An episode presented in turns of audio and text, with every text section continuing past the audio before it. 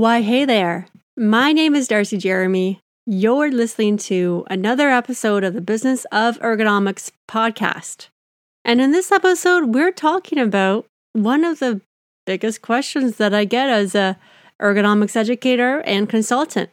What is the most common ergonomic solution? What I reveal is going to be surprising, so stay tuned.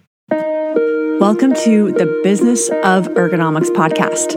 I'm your host, Darcie Jeremy. I'm a board certified professional ergonomist with over 15 years of experience delivering ergonomics programs to employers of all different types. In this podcast, I share what other healthcare professionals are already doing and being with ergonomics assessments and how to land those clients that you dream of. Without further ado, let's jump into this episode right now. Yesterday, I was talking to a student in a health and safety program, and it was a really interesting conversation. So much so that I think one of the questions she asked me inspired me to do an entire podcast about it because it's not the first time I've received a question like this. The question being, what is the most common ergonomic solution? And um, it was a general question. It didn't relate to the office, it didn't really relate to industry because that alone would have so many differences between them that would almost be impossible to compare. So, what I did in this specific instance is answered with almost a non answer, but what I was attempting to do was give clarity to the bigger um, picture when it comes to our role as ergonomists, ergonomics professionals, whether or not you're doing this as a full time job, a side gig, or just as a value added service that's aligned with what you're already doing professionally. This is going to work for you. And it all has to do with how we can leverage the best solutions to fit what our clients' needs are. Now, if you take a step back, of course, what I want to share with you is first of all, how do we determine what's going to make the best type of solutions for our clients? Then I want to talk about what the type of what are the best types of solutions out there. And it falls under probably a little something different than what maybe you've heard up to this point um, about ergonomics. And if you're part of my ergonomics blueprint program, um, you've probably heard this before, but I'm going to be sharing this on the podcast. So, first of all, what dictates dictates the types of solutions is having to do with the severity of the challenge or the problem. And severity both has to do with the operational impact of whatever we're seeing, and operationally more is in tune with um, probably more of the industrial settings that we have because there's a much clearer relationship with the productivity that is on a line or on the shop floor with the output or the efficiency that the system is going to have. And there's the classic example of reducing the reach distance of an assembly plant when we're putting together widgets. Okay, so if we can reduce the reach, reach distance, you're going to be saving so much time per cycle, and that's going to lead to more efficient efficiency in the process and going to reduce the ergonomic load on that person as well. So that's a win-win situation. But what I want to talk about this too is the severity of the discomfort symptoms. And that's going to dictate the, dictate the type of solution that's warranted. That has to do with whether or not there is a workers' compensation type of injury or claim, um, whether or not it is a time loss claim or it's just healthcare claim. Both of those are extremely important to note when we're deciding on the type of solutions that's going to be the most impactful in that situation. understanding and doing your own due diligence to have both of those factors at play before you recommend anything is going to be huge for you. And last and not least, before we jump in the types of solutions that are out there, is doing your due diligence as an ergonomics professional, consultant, side hustler, however you want to identify yourself. But you want to figure out what type of budget is available. Because one of the most controversial things as an ergonomics prof- professional is to say that there are multiple ways to skin a cat. I know I'm a little, I'm whispering a bit when I'm saying this because something that I don't want to have the mental imagery of, I do think it's important to say that there are multiple ways to solve a problem. There's multiple budgets, there's multiple um, things to consider when we're making recommendations. And if we're able to have a frame of what the budget is before we start down the routes of identifying the ergonomic risk and coming up with solutions, it's going to give us so much more insights in what we can recommend and how we can recommend it. Okay. Um, and it's really important too that you are getting this information from a resource that is going to be closer to budgetary um, concerns. So I say this because sometimes if you are doing, let's say, an office ergonomic assessment, the person that you're talking to, um, that client whose workstation that you're assessing, may not have a bigger picture view of what the budgetary plans are for the next year, quarter, whatever you want to frame.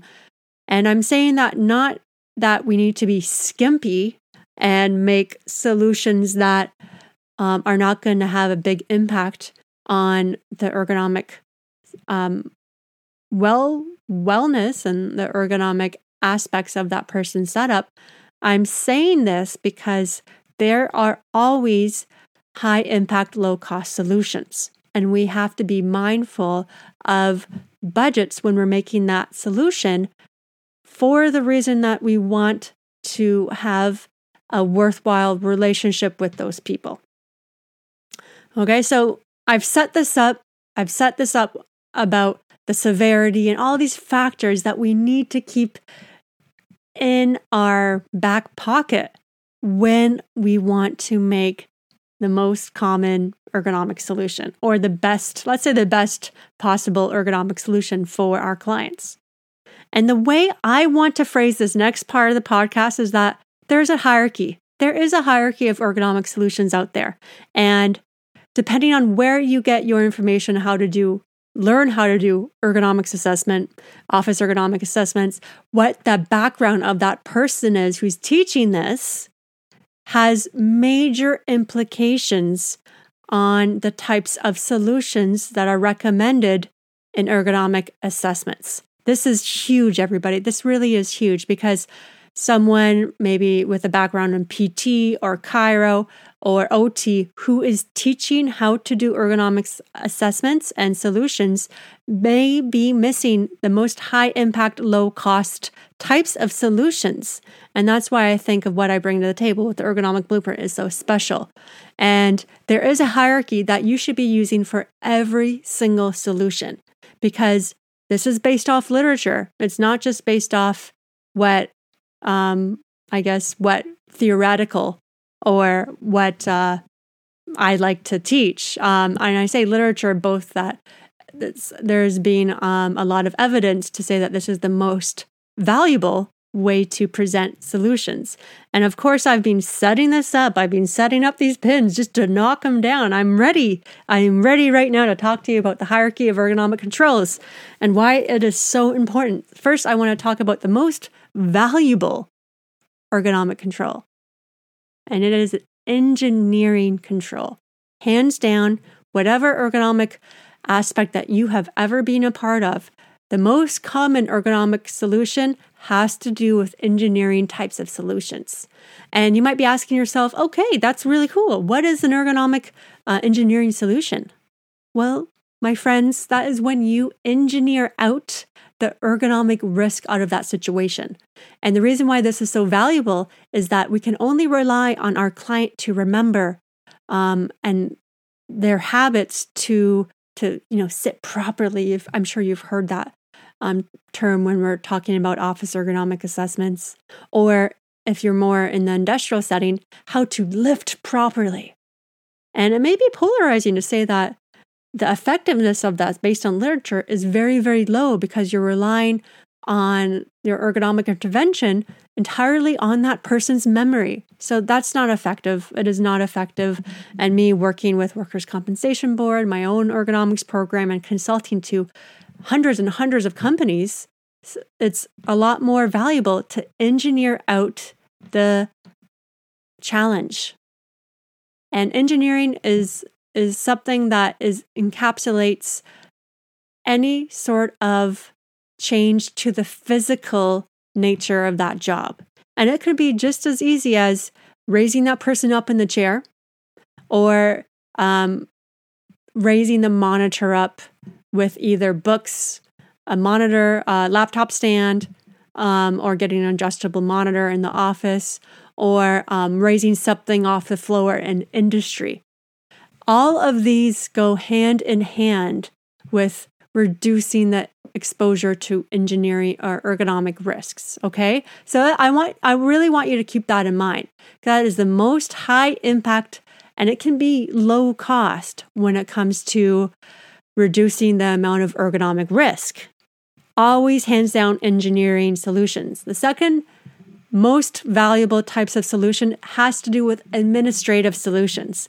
Administrative solutions has to do with reorganization, how that job is performed in terms of the administrative aspect of it.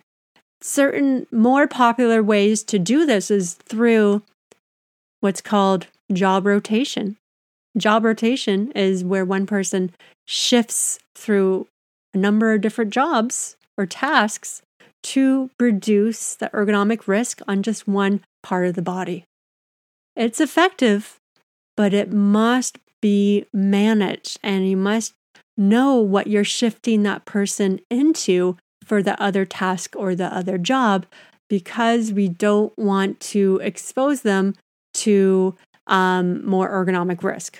Basically, what you're doing is shifting that person with many other jobs in order to reduce the ergonomic risk on just one part of the body, to give that part of the body some rest. The other part of administrative controls is with job enrichment, job enlargement. And that's when you expand the total number of jobs that that person is responsible for, again, to reduce the amount of ergonomic load on just one part of the body. And again, it does take some administrative um, controls in terms of really managing that shift between multiple jobs. You really have to pay close attention to what the ergonomic risks are, and there should be a really close management of that whole rotation or enlargement to ensure that we are going doing our due diligence for that person and those groups of people that are doing the job rotation. The big thing here here is that I hope you've noticed that I haven't even talked about stretching yet. I haven't talked about stretching, and we're going on the third most valuable ways to improve the ergonomics of our clients. And I'm just going to talk about it right now. I'm talking about behavioral. Behavioral solutions are number three. What's a behavioral st- solution? Well, that would include um, changes to that person's habits during the day. Um, it could be um, it, it could be that we want to implement a breaking strategy, micro breaks. Um, sometimes people like to talk about stretching at this point. I I personally have never recommended stretching in any ergonomic assessment that I've ever done, and and I get results for my clients. So think about that. Um, but these are things that are third on the list because, again, we're relying on that person to put these into play and to manage the ergonomic risk this way. So, the next thing I want to talk about and this is our last aspect here that we're going to consider in the hierarchy of ergonomic controls, is what I like to call personal protective equipment. And that is possibly the least effective at um, uh, at reducing the ergonomic concerns. However, it is effective if you combine it with other aspects. And that's the next thing that I want to talk about. Um, now, what I mean by personal protective equipment, these are comfort items. These are comfort items. And what this means is like it would be padding, um, wrist rests, or anti fatigue mats, things like that. Things that can enhance your solutions, enhance your engineering solutions, but um, by themselves won't be that effective. And this brings into the other aspect of ergonomics is that to be, you know, a really complex, a really intuitive process of combining all these aspects together. A really cool way of doing this is combining the engineering with the administrative, with the behavioral, and with the personal protective equipment. That way, we get to cover all of these aspects together. However, as an ergonomic professional or a consultant or a side hustler, however you want to identify yourself, focusing your solutions on engineering solutions that engineer out the ergonomic risk is going to be the most valuable way to make an impact to your clients. And there you have it, guys. Um, episode 28 is in the books. Please let me know if you're finding these podcast episodes useful to you, if it's changing your perspective about ergonomics. And I can't wait to talk to you soon. Until next time, have a fantastic day.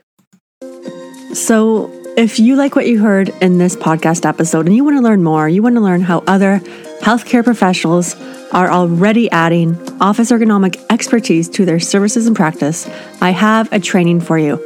All you have to do is head to ergonomicshelp.com slash learn dash ergo. That's ergonomicshelp.com slash learn dash ergo, and you can get started today.